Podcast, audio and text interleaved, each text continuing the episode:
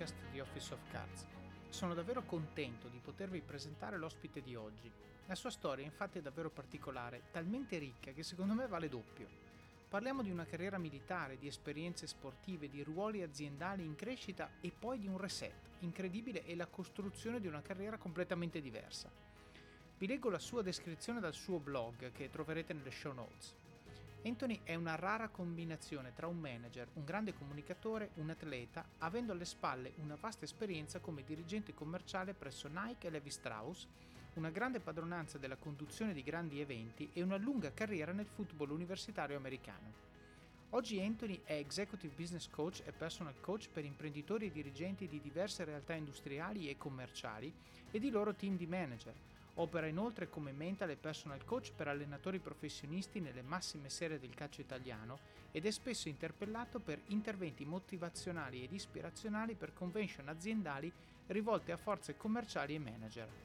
Alcune delle aziende che hanno affidato ad Anthony i propri progetti di crescita sono AS Roma Calcio, Associazione Italiana Calciatori, Azimuth Yachts, Banca Fineco, Billabong, Bologna FC 1909, Case New Holland, Frosinone Calcio, Heracom, Lega Serie B, Louis Vuitton Italia, Mercedes-Benz, Mercurwin, Nespresso, Novartis, Office Depot, Pfizer Italia, Pinco, SNAI, Vicenza FC.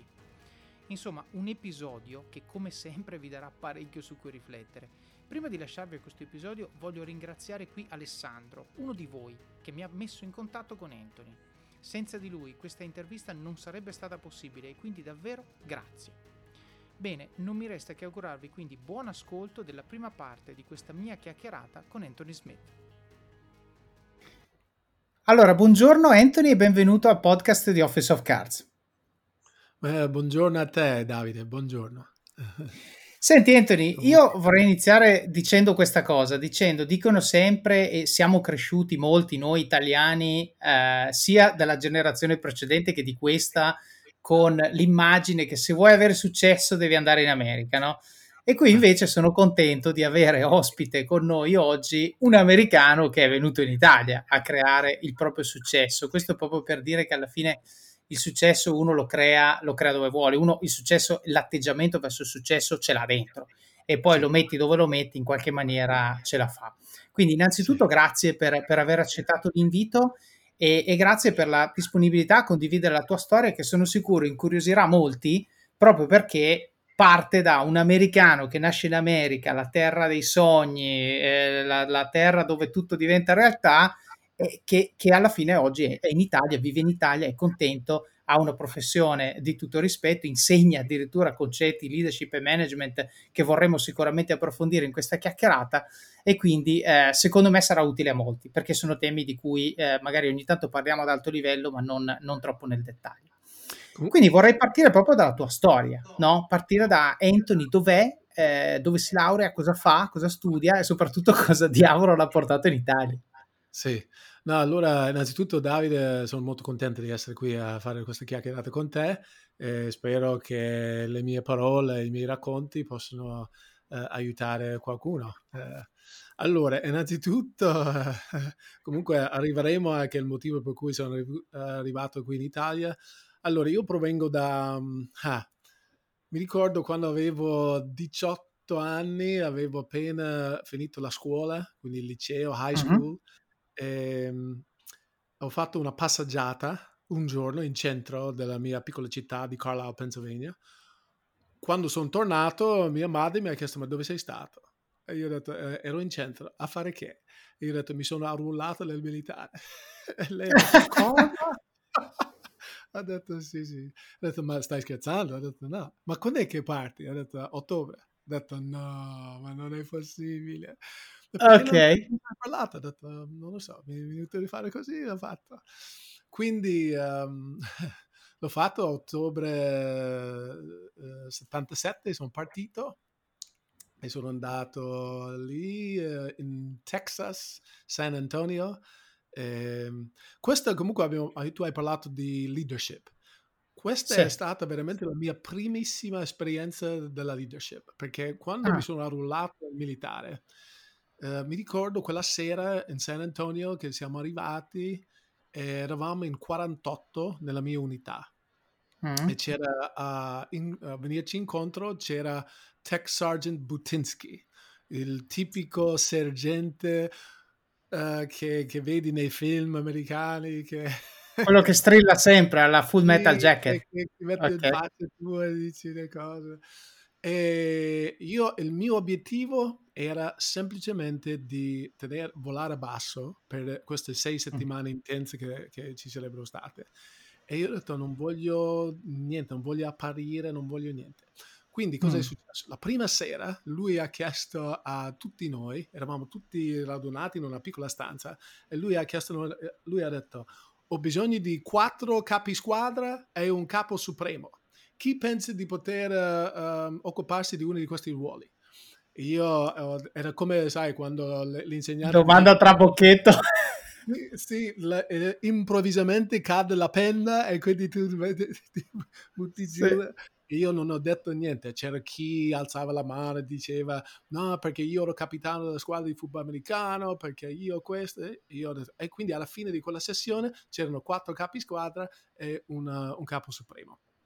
E io ero contento, ho detto quindi la prima parte del mio piano è andato bene. Poi uh-huh. dopo un paio di giorni si vedeva che Sergeant Putinsky non era contento con eh, le selezioni. Ok. Ma anche perché era volontario, cioè nel senso sì. quelli che si sono fatti volontari, lui gli ha detto va bene, non è che c'è stato ok. Sì, lui ha selezionato chi pensava di poter fare questo, queste cose. Uh-huh. Dopo qualche giorno si vedeva che lui non era contento con, con le, eh, le, selezioni con queste persone. E quindi io ho detto, oddio, spero, spero che non cade su di me la scelta.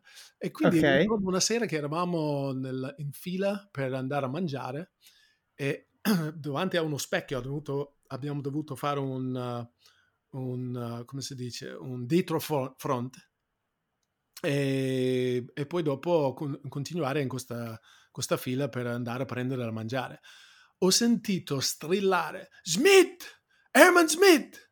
E quindi io sono andato da lui con lo saluto, tutto. E lui fa, uh, dove, hai impara- dove, hai imparato a fare quel dietro front? Ho detto, non lo so, sir, ho insegnato a me stesso, sir. E lui ha detto, domani mattina alle 9 in, nel mio ufficio, tu sarai il nuovo capo supremo. Ho detto, no, io ho, l'ho salutato, ho fatto un dietro fronte, ho detto no, è proprio quello che non volevo, ma perché? E quindi uh, io comunque sono rimasto capo supremo per tutto il tempo. E ok, di questi 48 recruits. Sì, sì, ero capo di tutte queste 48 persone nella mia unità. Ero tra i più giovani, perché avevo 18 okay. anni e eravamo in 48 fino a 27 anni.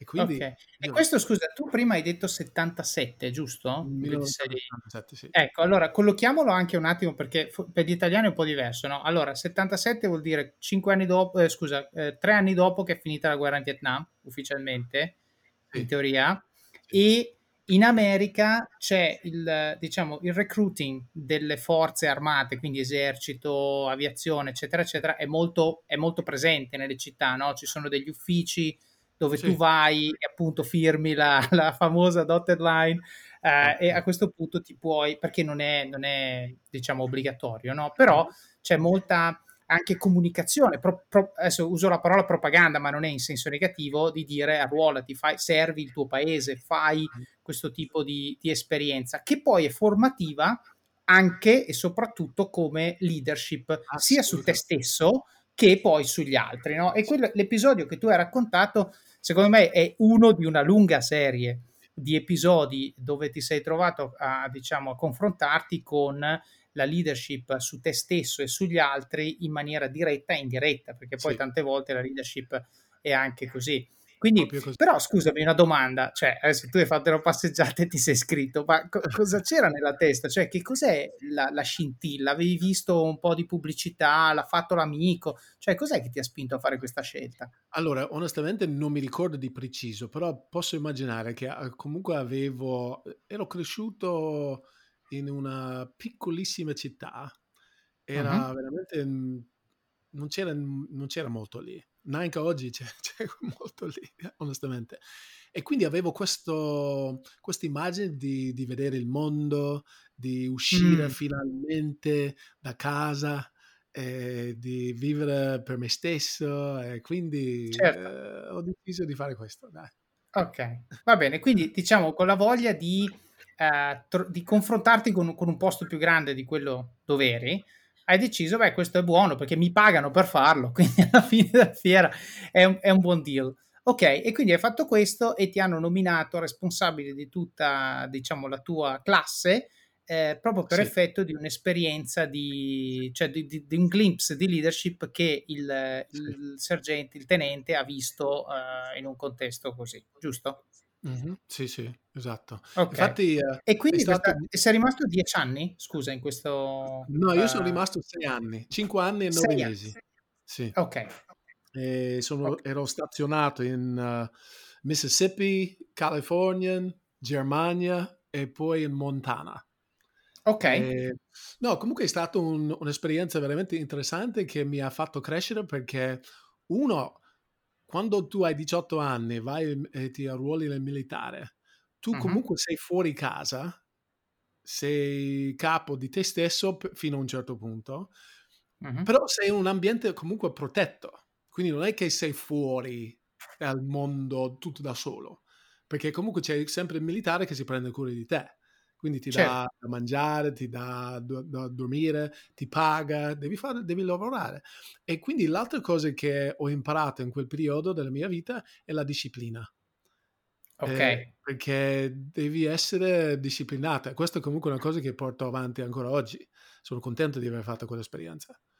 Ehm, e poi, sai, eh, esci, capisci cosa vuol dire essere lontano da casa, eh, no, comunque è stata una bellissima esperienza, bella, bella. Certo. Bella. Mm. Beh, disciplina, devo dire, qui nel podcast ne parliamo spesso anche perché è la mia parola preferita. No, eh. disciplina, eh, io eh, insomma, quando ero bambino, ragazzo, insomma, vedevo la disciplina come, come, una fregatura, cioè mi imponi di fare cose che non voglio fare. Mm. in realtà Oggi le attribuisco un significato diverso anche per merito soprattutto de, del, um, del, podcast e dei libri di Gioco Willink che io seguo molto, molto da vicino. Eh, il suo mantra è discipline equals freedom, la disciplina è uguale alla libertà. In che senso? Nel senso che la disciplina di fare ciò che devo fare mi dà la libertà di fare ciò che voglio fare poi, no? Eh, e, fa, e, e questo si applica in tutto. Vuoi fare vuoi avere un bel fisico eh, durante l'estate, devi avere la disciplina di mangiare sano e fare attività fisica durante l'inverno. Vuoi avere eh, una vita dove puoi lavorare il numero di ore al giorno che vuoi? Devi avere la disciplina di lavorare sodo adesso per costruire mm-hmm. i soldi, l'indipendenza economica e finanziaria, l'esperienza, il network sì. che ti permetterà di fare quella scelta. Cioè, il concetto della disciplina secondo me è molto importante perché purtroppo la gente la vede relativamente a un solo attimo temporale, cioè io oggi non voglio fare questo, voglio fare quello, quindi faccio quello. Mm. Peccato che invece se tu ragioni in un arco temporale più lungo, tu dici io oggi faccio questa cosa che non voglio fare ma che so che devo fare, così che domani posso fare veramente quello che, quello che volevo fare. E questo sì. secondo me è molto importante perché se uno ragiona, anche uno degli hashtag di Office of Cats è play the long game, play the long game è esattamente questo il discorso, cioè non concentrarti sull'instant gratification di questo momento e cosa puoi fare oggi, now, ma preoccupati di cosa ti serve fare oggi per vincere poi domani il, il gioco più, più, a lungo periodo. E quindi dicevi, hai imparato sì. la disciplina. C'è qualche altro aneddoto di vita militare che, che, vuoi raccontare che secondo me può essere un buon benchmark? Perché purtroppo, purtroppo insomma, è, è quello che è. In Italia la, la, leva non è più obbligatoria più o meno dal mio anno di nascita e quindi tutti quelli più giovani tipicamente non l'hanno fatta e secondo mm. me si sono persi qualcosa, sottoscritto sì, incluso. Anche secondo me. Anche secondo me. Um, prima di, di, raccontare qualche altro aneddoto, uh, vorrei due, due parole sulla, sul tuo tema preferito, la disciplina. Um, mm-hmm. Secondo me, per chi e questo secondo me la cosa importante è la mentalità con cui tu approcci le cose che fai perché la disciplina, se tu hai la mentalità, non hai la mentalità giusta, la disciplina può sembrare un'arma a doppio taglio.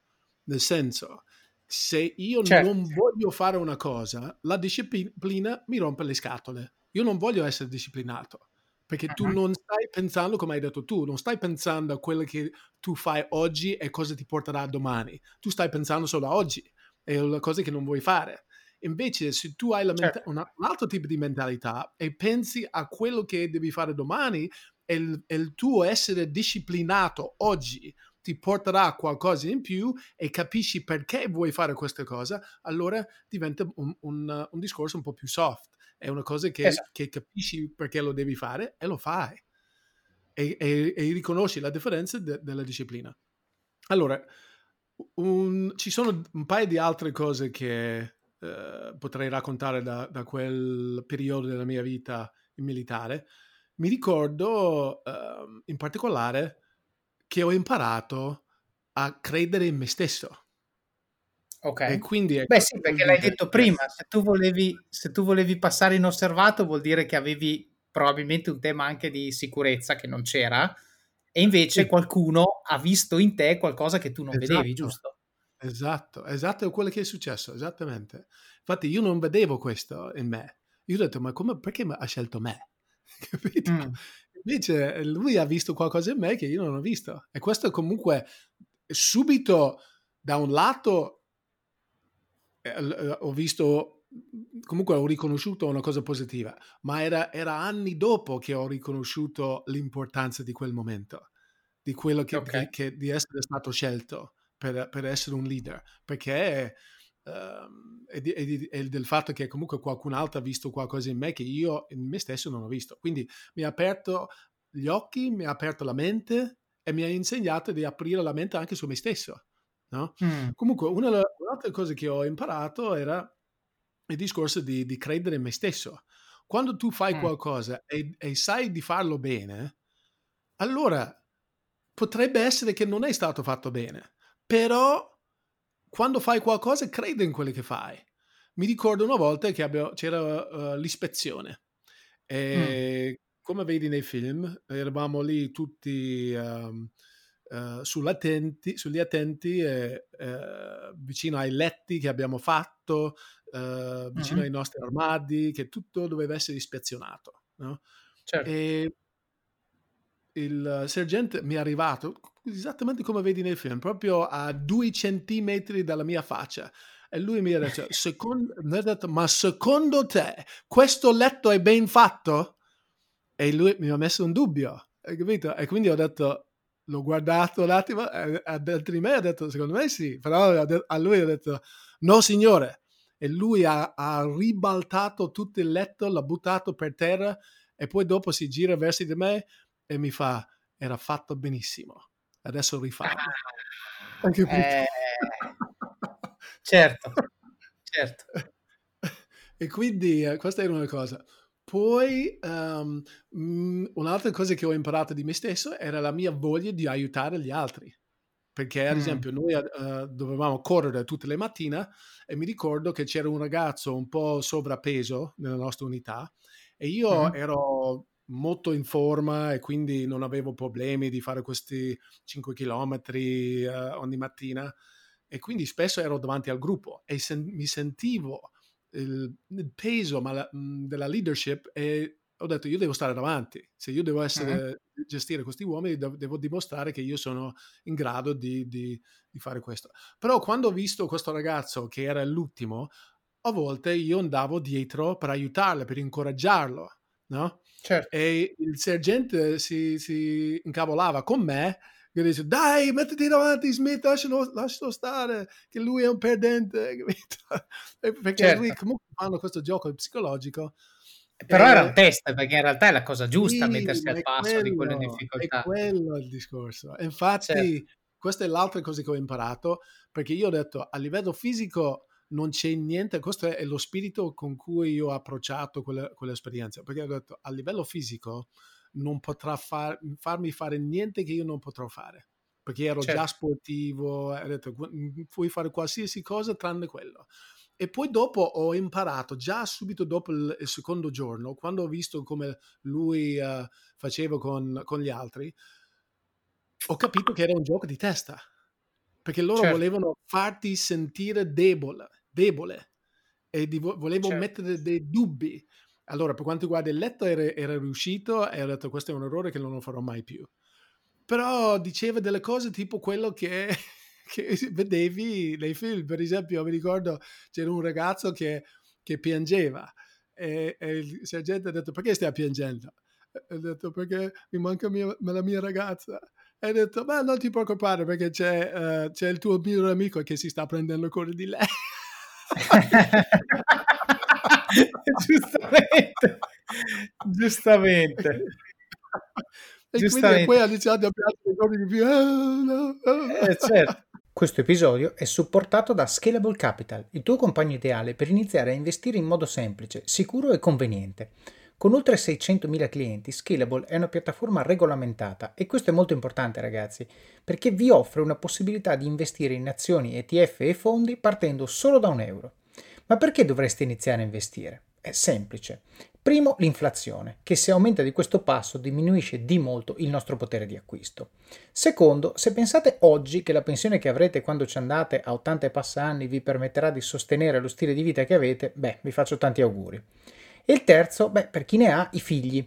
Io ad esempio ho un fondo per le mie bambine, piani di accumulo per me, investimenti diversificati per obiettivi che hanno orizzonti temporali diversi.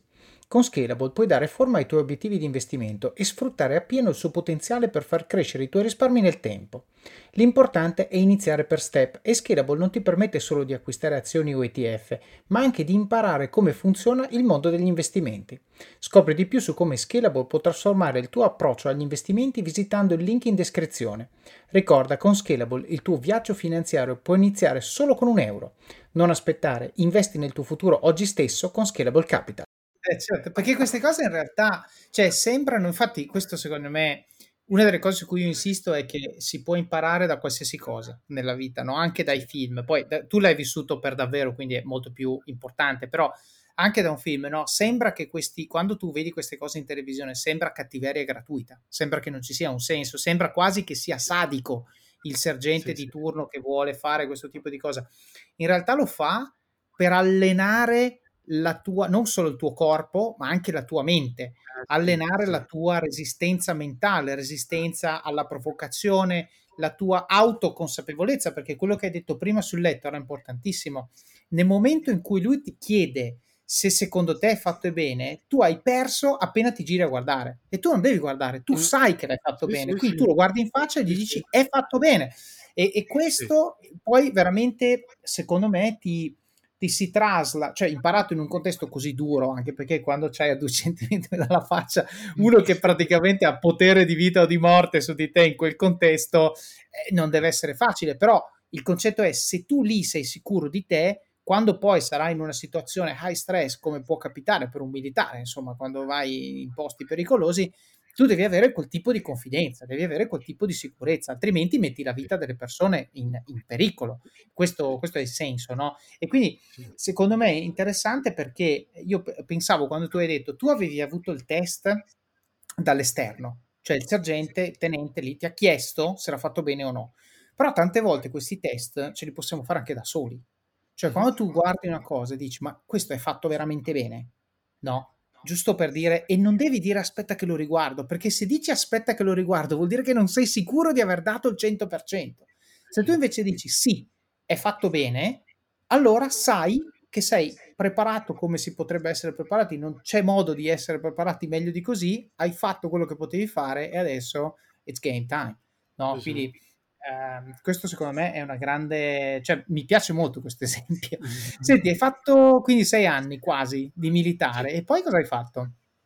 Poi um, io volevo uh, fare una carriera nel militare perché io ho detto, cavolo, ho fatto quasi sei anni, se faccio altri 14 posso, fare, posso andare in pensione. Perché da noi dopo 20 anni vai in pensione, becchi la pensione, puoi iniziare un'altra carriera, così hai un'altra pensione ancora e quindi ho pensato così. E quindi um, ho detto però per fare una carriera militare allora preferisco farlo da ufficiale. E quindi per essere ufficiale devi laurearti e quindi dovevo andare all'università. Quindi ho, ho, uh, ho smesso con il militare e mi sono iscritto all'università. E quindi ero in Pennsylvania. E ho fatto quattro anni, poi dopo ho fatto altri due anni e poi, um, no, ho fatto quattro anni, quindi bachelor's degree, uh-huh. e poi sono tornato dal, um, dall'ufficio di reclutamento e io ho detto io vorrei, vorrei tornare e essere ufficiale. E allora lui ha detto, allora devi firmare qui e poi dopo ti diciamo quello che, devi, quello che andrai a fare. Io ho detto no, io voglio prima sapere cosa devo fare e poi dopo certo. firmo. e lui ha detto, ah, ma non funziona così. Ha detto, allora no. Ok. E, qui, quindi uh, da lì sono andato a studiare ancora, quindi ho fatto il master. Avevo studiato econom- ah, economia, economia e commercio, ho studiato okay. tedesco e russo anche. Ok. E il master l'ho fatto in Germania, all'università in Germania che si chiama Marburg. Ehm, e poi sei mesi prima di laurearmi sono andato, ho iniziato a insegnare soldati americani in Germania il tedesco, perché io parlavo okay. molto bene. Ok. E quello comunque era un lavoro interessante. E poi dopo sei mesi dopo la, la seconda laurea, quindi dopo il master's, uh, ho iniziato a lavorare in Nike in Germania. Ok. Come, come consulente tecnico. Quindi il mio mm. lavoro era di andare in giro per uh, i nostri rivenditori, i negozi che vendevano le scarpe e abbigliamento della Nike e spiegare ai commessi le, le caratteristiche tecniche del, um, dei nostri prodotti in modo tale che sapevano cosa dire ai loro clienti quando entravano in negozio. E come l'hai, cioè, come è arrivata questa cosa? Perché prima insegnavi tedesco ai militari, poi hai insegnato caratteristiche tecniche di prodotti sportivi a, a, a Nike. Come, come è successa questa cosa? No, allora è un entry level position eh, di, di, fare ah, quel okay. lavoro lì, perché di, sol- di, solito sono ragazzi giovani. Ehm, io avevo visto, ero in Germania, sapevo che volevo stare in Germania perché comunque mi piaceva, parlavo la lingua, mi, mi sembrava una figata essere americano, essere in un altro paese, parlare la loro lingua. Mm. E E un giorno, come dire, ai vecchi tempi, c'erano le inserzioni nei giornali e ho ah. visto ah. un'inserzione per, per, la Nike per consulente tecnico e io ho detto, cavolo, che bello, ho detto, non ci ho mai pensato di lavorare per...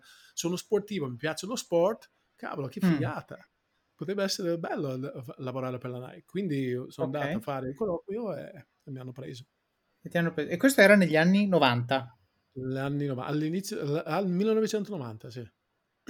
Ok, Ok, quindi facevi questo lavoro e sei andato per i negozi a spiegare, cioè quindi il lavoro era studio le caratteristiche tecniche dei prodotti e poi vado a spiegarle a chi li deve vendere nei negozi. Sì, sì, sì.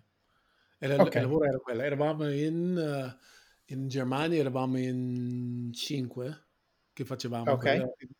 E poi dopo dieci mesi altre prove di leadership mi hanno messo a capo di quel reparto.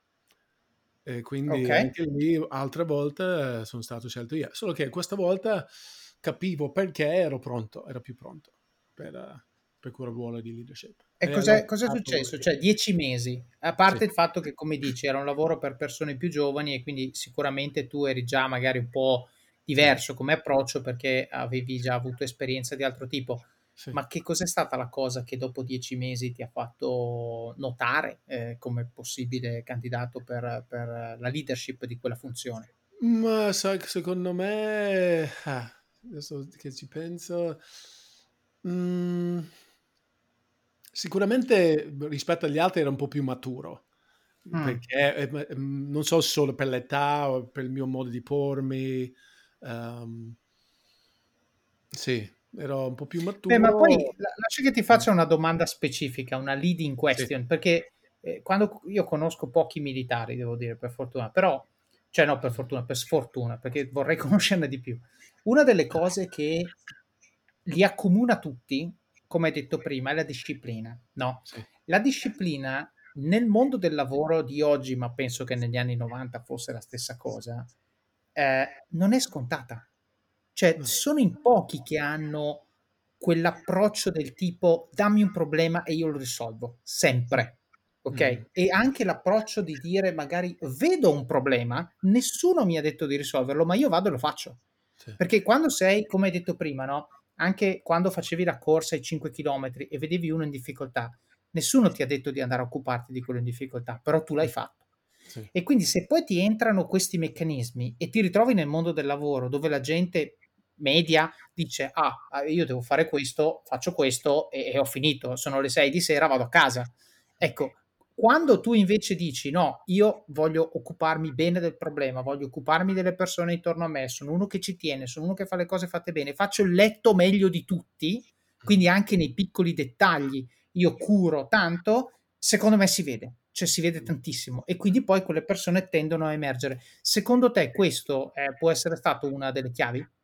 Uh, forse sì, perché pensando al discorso del letto, un'altra cosa che mi è venuta in mente, a volte io ho l'orgoglio personale di essere riconosciuto per aver fatto un buon lavoro. Mhm. E quindi se io penso al mio modo di spiegare i prodotti, ehm, di stare davanti alla gente, di spiegarmi, di parlare in pubblico, io voglio, volevo sempre, non lo so, era, era una specie di, di gara con me stesso, no? di, di Certo. superare me stesso sempre, di, di migliorare sempre. Quindi questa, questa mentalità di miglioramento continuo è, è una cosa che ho avuto già da, già da tanto tempo. E quindi Certo. forse anche per questo, che, perché una cosa che ho saputo um, anche anni dopo quella prima promozione in Nike era il motivo per cui, perché in tutto il tempo che ero in quell'azienda sono stato promosso 5 volte o 6 volte in, in 12 anni. Ok. E, e ogni volta che sono stato promosso um, avevo capito che non sempre era per le mie doti tecniche, no? Certo. ma era per il fatto che ero visto come uno che poteva far crescere gli altri. Mm, ok. Questo è quello che mi ha detto il mio ultimo capo, ha detto perché mi ha detto questo, ha detto um, quando sono stato preso in considerazione per um, la direzione della vendita a livello nazionale, io pensavo che non, non, non, non, mi, non mi sceglieranno mai. Mm-hmm. Perché ho detto, tecnicamente non sono il super venditore, non, non sono io. Invece il mio capo mi ha detto, se io avessi un misto tra te e l'altro candidato, sarebbe perfetto. Mm-hmm. Ok. Perché lui è molto bravo tecnicamente mm-hmm. come venditore, è cresciuto nella vendita, conosce molto bene il mercato, uh, e comunque conosce tutto il lavoro. Tu invece hai altri, altre caratteristiche. Sei bravo, però non sei bravo quanto lui, però lui non è bravo quanto te a far crescere le persone, a gestire le risorse. E questa è la, una cosa, una priorità per le aziende, di far crescere le persone, non solo gestire le persone, ma farle crescere. Certo. E quindi, e questo anche se mi ha detto che comunque, sai, una persona competitiva, anche se mi ha detto in quel momento non sei il super tecnico, che comunque un po' mi ha ferito, no? Certo. Però, capito? Però, e però è una cosa che sapevo, eh? non è che certo. mi ha detto una cosa che non sapevo. Però certo. la cosa che mi ha fatto immenso, un, un piacere immenso era il discorso di tu sei quello che vediamo che possa far crescere le persone meglio. E questo comunque mi ha fatto molto piacere perché è esattamente questo quello che ho sempre voluto fare come leader, come manager. E quindi certo. è, anche oggi sento delle persone che fanno riferimento a quelli, quegli anni che abbiamo lato, lavorato insieme e mi dicono delle belle cose. Ho imparato tanto da te, mi hai insegnato tanto, uh, mi hai fatto crescere. Queste sono cose che mi, mi, fanno, mi danno molta soddisfazione. Certo, ma tra l'altro che poi ti hanno portato dove sei adesso e ne parliamo fra un attimo, però il, l'altra cosa che volevo dire mi è piaciuto molto quello che hai detto prima, che è l'orgoglio di lavorare bene. Sì. Ecco, io lo uso come uno stress test per Mhm. capire se un lavoro mi piace oppure no. Cioè, mm-hmm. se io valuto una posizione per un'azienda, cerco di chiudo gli occhi e cerco di immaginarmi a fare il lavoro che mi stanno proponendo.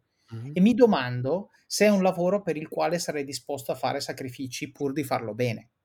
E questo secondo me è un buon test per capire se un tipo di lavoro, un tipo di azienda, un tipo di responsabilità, anche una scelta geografica, vivere in un paese, in una città piuttosto che un'altra, eh, perché ti aiuta veramente, secondo me, a capire eh, se il lavoro è quel tipo di lavoro dove ti verrà facile fare quel tipo di sacrifici che poi quando li fai, proprio perché vuoi lavorare bene, l'azienda ti riconosce. E, e allora lì torniamo al caso tuo. Cioè tu dicevi, io facevo questa cosa qua, di formare le persone nei negozi. E lo volevo fare bene.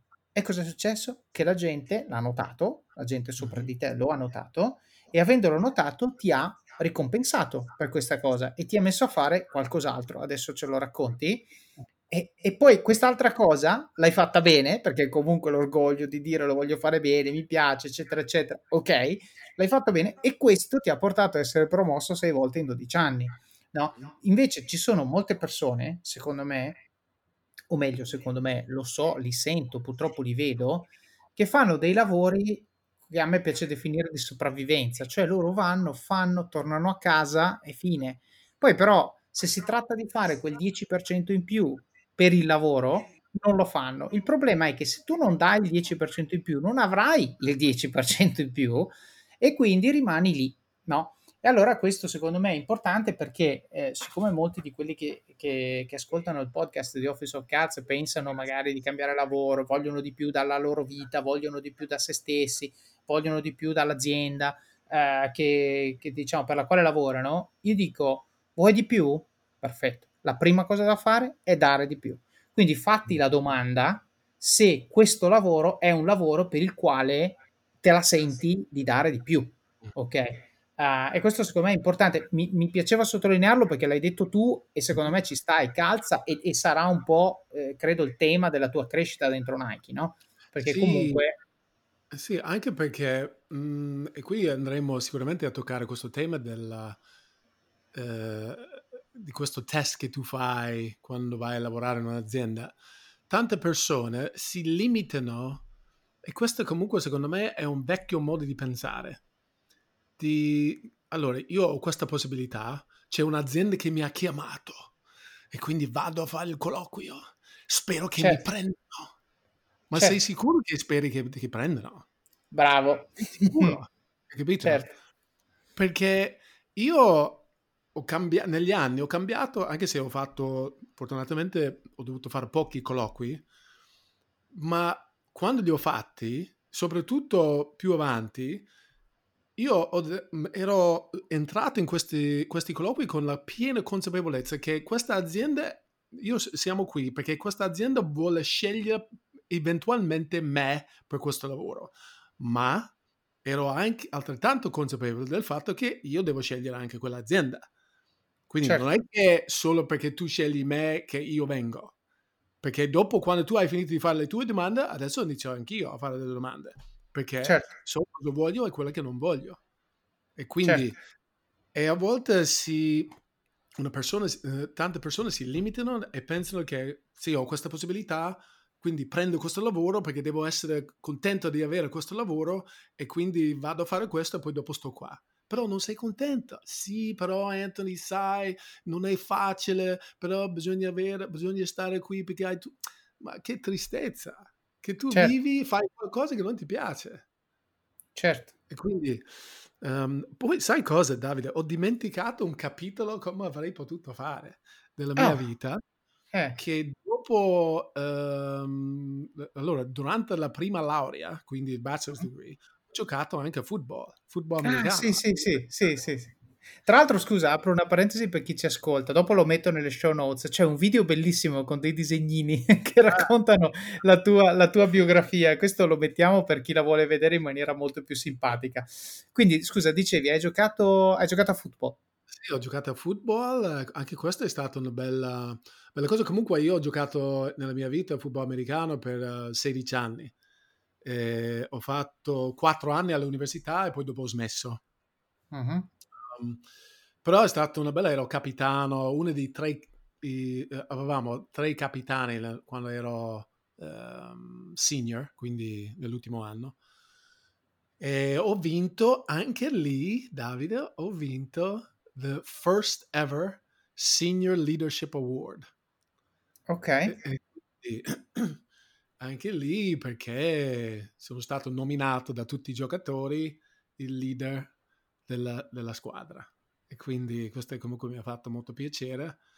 E, e questo no, veniva comunque... nominato, chi è che eleggeva questo, questa figura? Il team? Che, onestamente penso che sia stato lo staff a scegliermi, okay.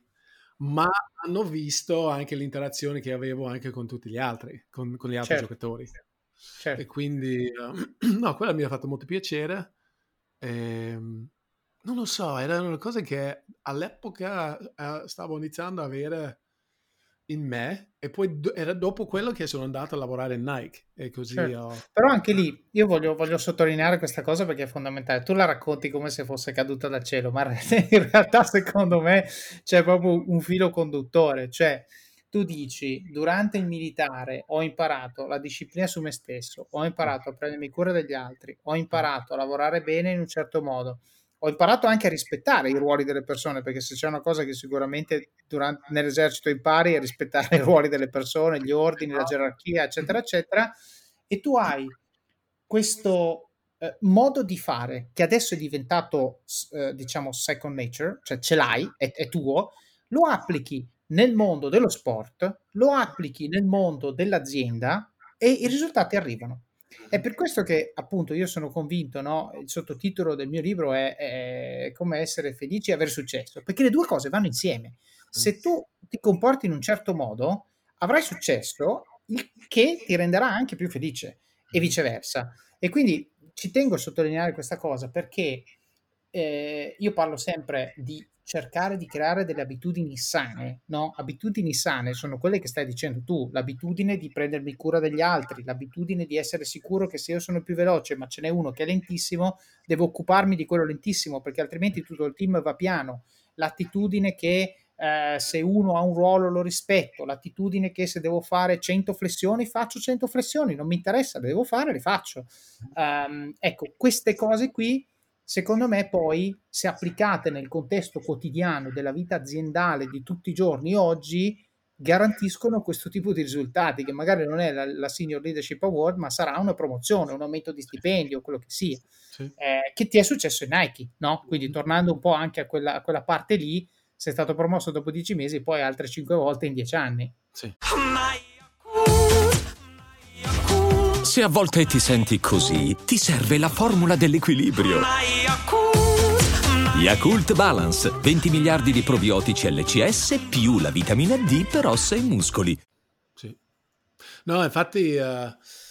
Uh, e poi anche lì è tornato il discorso di credere in me stesso perché dopo quell'esperienza lì, uh, come, come, dopo quella prima promozione, um, dopo un anno e qualcosa, avevano bisogno di, un, uh, di, di uno che entrava nella vendita uh-huh. per um, la vendita delle, per le basi NATO. Quindi Nike aveva un business in, in, uh, in Europa che vendeva solo alle basi NATO. E quindi okay. ho fatto un, qualche mese di vendita e poi dopo sono diventato direttore vendita europeo delle basi NATO, del business delle basi NATO. E questo perché ehm avevi esperienza eh, militare? Hanno visto militare. questo valore? Hanno visto come ero, hanno visto ancora una volta non sei, non hai molta esperienza nelle vendite, ma non è importante perché tu sai gestire chi vende, lo sappiamo, certo. lo pensiamo, questo è quello okay. che hanno pensato. E quindi dovevo essere coordinatore, devo essere il leader, il manager di questa persona per portare uh-huh. i risultati che l'azienda chiedeva di fare. E, ehm, ancora una volta ho imparato di, uh, l'importanza di credere in me stesso. Uh, mm-hmm. Il business del, del, nostro cliente più importante era in pericolo per una serie di motivi che non sto qui a spiegare e quindi che era dalla, dal mio, da chi mi eh, era in quel ruolo prima di me, che non era riuscita a risolvere e io ho visto comunque capacità di analisi, un'altra cosa che secondo me un buon manager deve avere. Mm-hmm. ho analizzato la situazione e ho capito dove era il problema. Mm-hmm. mentre qualcuno dice, eh, però questo non, non riuscirai mai a risolvere, io ho detto, forse perché non è stato approcciato nella maniera giusta. E quindi mm. adesso io provo così. Quindi il cliente ha detto: Guarda, che se noi vogliamo ordinare direttamente dagli Stati Uniti, che av- avrebbe voluto dire, non dico cancellare, però dimezzare il business che dovevo gestire io. Io ho detto: Allora, facciamo una cosa, signori. Datemi sei mesi. Dopo sei mesi, se io non riesco a risolvere questa situazione, allora vi aiuto io a prendere contatto con i miei colleghi negli Stati Uniti. Ok? Mm. E loro hanno detto, ok, dopo sei mesi o dopo cinque mesi ho risolto il problema e mi hanno fatto un applauso. Loro, il, ok. E questo comunque perché io sapevo che era possibile. Certo. Eh, perché hai capito, hai dato un nome al problema, cioè hai capito qual era realmente la natura del problema. Sì. Sì, e a volte anche qui è un'altra lezione perché a volte, infatti ho appena fatto un video che andrò a pubblicare prossimamente, però um, a volte le persone si fermano perché non vedono quale potrebbe essere la soluzione a un problema e quindi certo. pensano che non sia possibile. E certo. pensano che non sia possibile solo perché non riescono a vedere come potrebbe essere risolto. E dico, solo perché non vedi il modo di risolvere il problema, non vuol dire che non è possibile, vuol dire che tu non lo sai fare. Però qualcuno certo. lo saprà fare, bisogna trovare queste persone e farti aiutare. Certo. E quindi questo è... Uh, ho fatto quello, poi dopo um, mi hanno chiesto di andare in, in Europa, alla sede europea, per uh, fare lo startup del, um, del uh, come dire, del, um, del, reparto della formazione per la f- formazione della forza di vendita in Europa. Ok.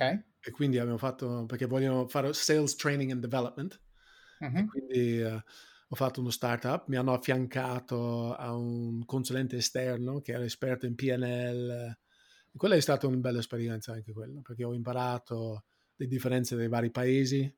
Uh-huh. E, ehm, è stato bellissimo, molto, un'esperienza bellissima. E poi dopo mi hanno chiesto, dopo dieci mesi, altra promozione potenziale. Okay. e mi hanno chiesto di andare in Svizzera per diventare il direttore vendita. Ok. E quindi, però io eh, mi ero innamorato di un'italiana ah. e io ho ah. detto, Uh, e lui, il direttore generale europeo, pensava di farmi un favore, ha detto così ti avvicino. Ha detto certo. sì, e lo apprezzo, ha detto solo che vedo già i weekend avanti e indietro in macchina mm. e preferirei uh, aspettare di andare in Italia. Ok. E quindi lui è rimasto male perché di so- in Nike non, non, si dice di no. ok. Dicono... E quindi uh, ho, aspettato, ho dovuto aspettare altri quasi due anni Ecco, e, questo è il prezzo del no. Il prezzo del no è che finisci sì, in basso nella lista. Possibilità, e certo. quindi finalmente c'era una possibilità di venire in Italia, però il mio, quello che sarebbe diventato il mio capo mi ha detto, senti, noi avremo bisogno di una persona come te. E ha detto, però dovresti venire in Italia, dovresti formare il tuo successore in, in Europa su Sales Training and Development e dovresti venire in Italia e riportare a lui per almeno sei mesi. Ok. Finché non troviamo la giusta posizione per te. Mm. Dico, va bene, ci sto. Perché io credevo in me stesso, ho detto prima o poi cres- uh, so che andrò a crescere, quindi mm. non era un po'. Quindi ho fatto così. Dopo sei mesi, infatti, sono diventato direttore vendita delle scarpe, che era il business più grande della Nike Italia. Certo. E poi dopo due anni sono diventato direttore vendita. Ok. Dopo quella famosa chiacchierata vorremmo te più lui, esatto. però prendiamo te. okay. Esatto. E così... Uh... E così. È... Beh, anche, da qui, anche da qui secondo me c'è da imparare, perché tante persone, devo dire forse anche io, se mi proponessero un ruolo a riporto di quello che formo per prendere il mio posto, Ah. non so se accetterei. Ah. No? Eh, eppure tu dici, io credo in me stesso, so che qui dentro, allora, innanzitutto conosci l'azienda, sicuramente avrai anche un network di persone che ti stimano, Sì, persone che conoscono come lavori, eccetera, eccetera. Quindi, conoscendo questi elementi, dici: Io credo in me stesso, ho la pazienza, posso aspettare, quindi anche dentro di te dici: So che va bene perché comunque arriverà, e poi immancabilmente è arrivato. E quindi anche qui non è che è arrivato per caso, è arrivato perché tu hai continuato a lavorare secondo i parametri che sono propri del tuo modo di lavorare, la disciplina, l'impegno, fare bene, eccetera, eccetera e quindi eh, diciamo quello che deve succedere succede e questo secondo me è un signore insegnamento cioè io veramente tanto di cappello perché effettivamente questo è play the long game proprio al 100% sì, sì, sì. No, è Ecco, così. e quindi è arrivato direttore vendite Italia e questo era dunque 90 più 12 inizio degli anni 2000 Sì, ma sì, un, un pochettino prima, sì, 99 eh, sono diventato direttore vendita nazionale, quindi perché Ok. sono, sono stato direttore vendita nazionale per quasi tre anni. Sì. Eh, ok e dopo? sì, dopo aver fatto direttore E- vendite per tre anni? E questo è dove forse è il capitolo più eh, significativo della mia vita da, da adulto, perché avevo tutto. Eh, lavoravo per un'azienda che amavo, che ce l'ho ancora nel cuore, devo dire la verità. Mi ha dato delle opportunità di crescita, gente che credeva in me, era molto considerato, ottimo stipendio, benefit, eh, carriera. Ho avuto la possibilità di conoscere alcuni dei miei miti sportivi, passato una settimana con Michael Jordan, um, con altri giocatori dell'NBA, uh, ho intervistato grandi atleti, Sergei Bubka, Michael Johnson, uh, Charles Barkley, Scottie Pippen, David Robinson, cioè, comunque è stato bellissimo. Solo che quando sono stato, prima di essere promosso a direttore vendita nazionale, ho iniziato a sentirmi un po' strano perché mm. ho detto non sei, non sei felice. E era un momento un po' turbolente della mia vita perché comunque mi stavo separando e quindi sicuramente eh, non mi ha aiutato in quel periodo a sentirmi benissimo. Però ho detto, cavolo, tu hai tutto, però non sei felice. Mm. E perché? E quindi questa è una sensazione che mi dava fastidio, perché ho detto non deve essere così, ero frustrato perché non capivo certo. perché. E quindi ho iniziato a pensare, pensare, pensare a quale potrebbe essere il motivo. E una delle cose che mi sono detto è che tu vuoi continuare a lavorare per qualcun altro o vuoi fare qualcosa per lasciare un'impronta nel mondo tuo, tutto tuo. Mm. E, e ho, ci ho pensato molto. Ho detto, però, se tu arrivi, potresti essere come, come ti sentirai quando magari un giorno diventerai magari vicepresidente, uno dei vicepresidenti della Nike. Ho detto, sì, però la cosa che mi darà più soddisfazione, lo so già, è di poter dire che io, Anthony Smith, ho aiutato milioni di persone a fare qualcosa. Ok. Quindi ho deciso, dopo un anno e mezzo, ho deciso di lasciare. Però quello che mi è successo, e questo comunque, tu hai parlato di questo test che tu fai, però secondo me è stato qualcos'altro a fare un test su di me. Mm. Cioè, ho avuto questa sensazione strana, che, che dove ero qui in questo mondo per fare qualcosa di diverso. Mm-hmm. E mh, nonostante il fatto che avevo questa sensazione, comunque continuavo a lavorare, a lavorare bene, con la massima professionalità, e è successo qualcosa per mettermi alla prova. e sono stato promosso a vendita nazionale. Mm. Quando sono stato promosso, più considerazioni, più, più, più considerazione, più gente che devo gestire, più soldi, uh, Certo, più importanza e quella sensazione per 6-9 mesi era sparita certo, e poi dopo è tornata. certo. Ma infatti questa, questa cosa voglio sottolinearla, che adesso dico una, una delle frasi che ogni tanto mi vengono, che poi la gente twitta, che è che spesso e volentieri la vita ti distrae dalle scelte che devi fare. Sì.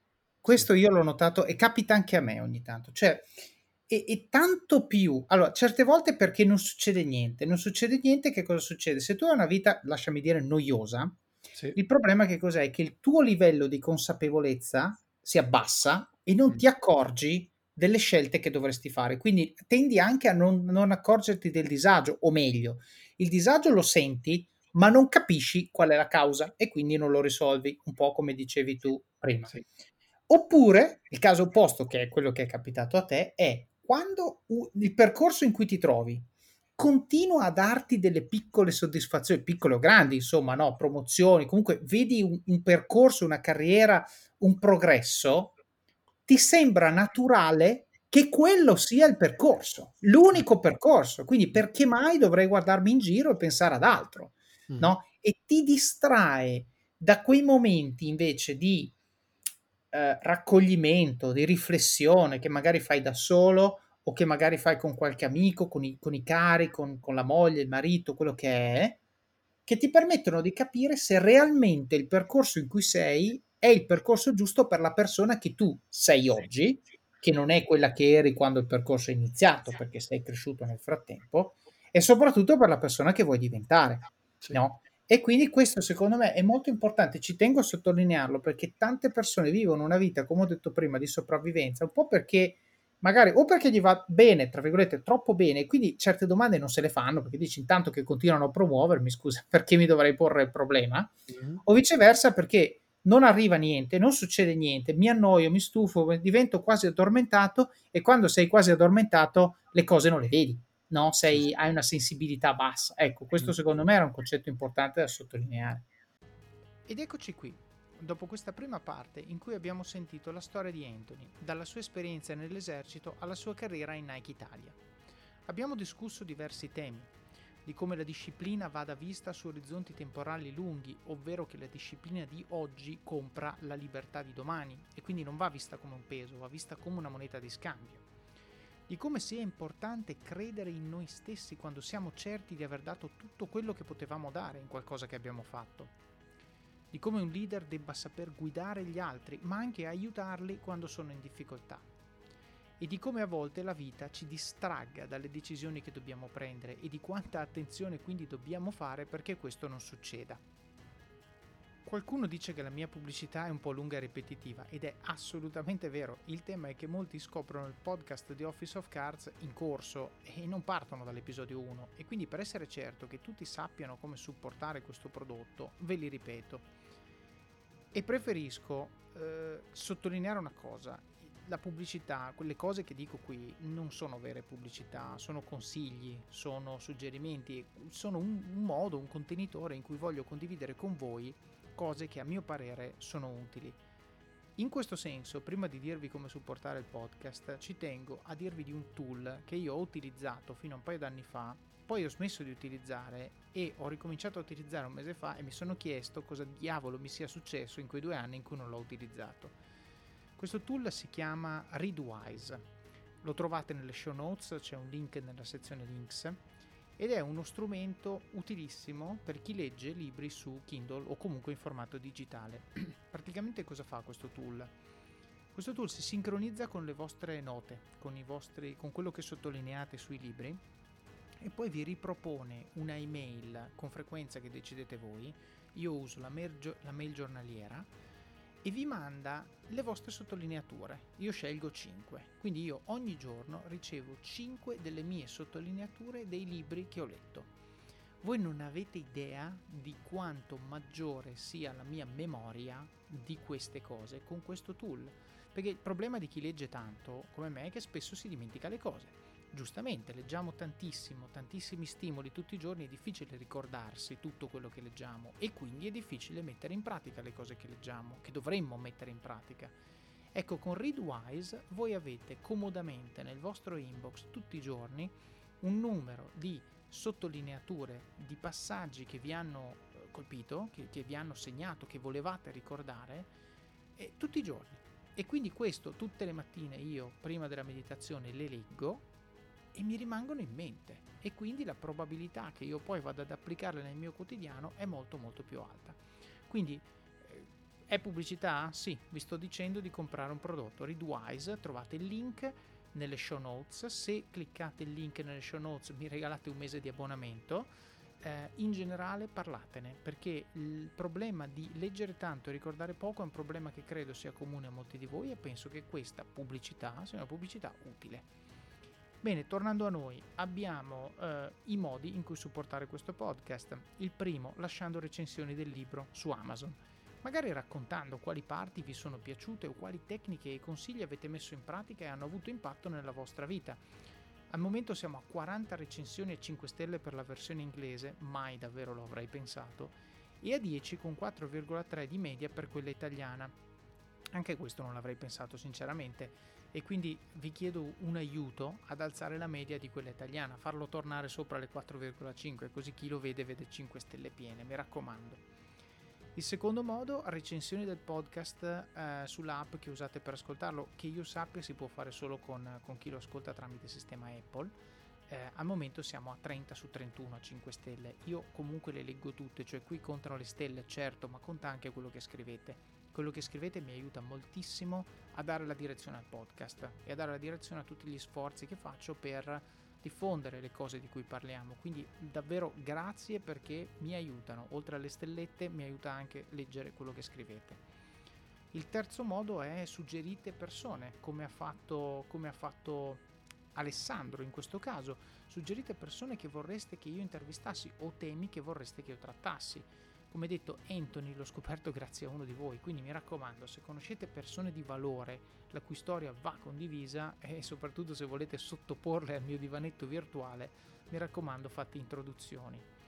Il quarto modo, prima di fare il vostro shopping su Amazon, e questo funziona solo nella versione da desktop via web non dall'app, passate dalle show notes del podcast su it.officeofcards.com podcast e cliccate sul link di Amazon, oppure comprate uno dei libri che suggerisco nella sezione libri del blog, così aiutate da un lato voi stessi a crescere e poi aiutate il podcast, il tutto con un solo clic.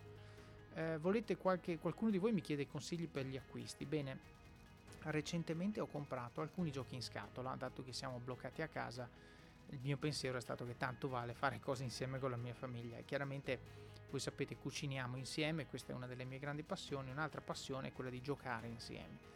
Bene, ho comprato un gioco che si chiama Gloomhaven, che non conoscevo e che mi ha lasciato veramente di stucco.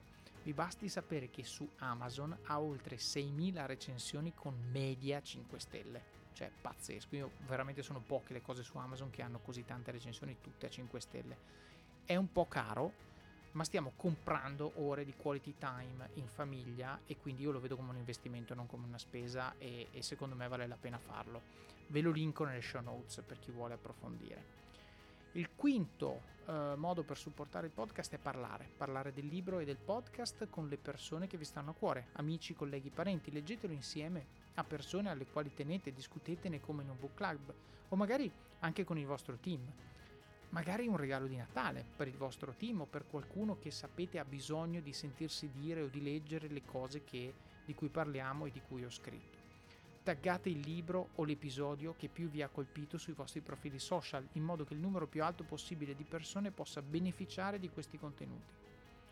E poi il sesto, come sapete il più importante di tutti, quello dove qualcuno di voi mi ha scritto, quello dove rallento il mio passo, eh, la velocità con cui parlo Mettete in pratica quello che avete imparato e dimostrate con i fatti che le cose di cui parliamo qui funzionano. Vivete al massimo, spingete sull'acceleratore.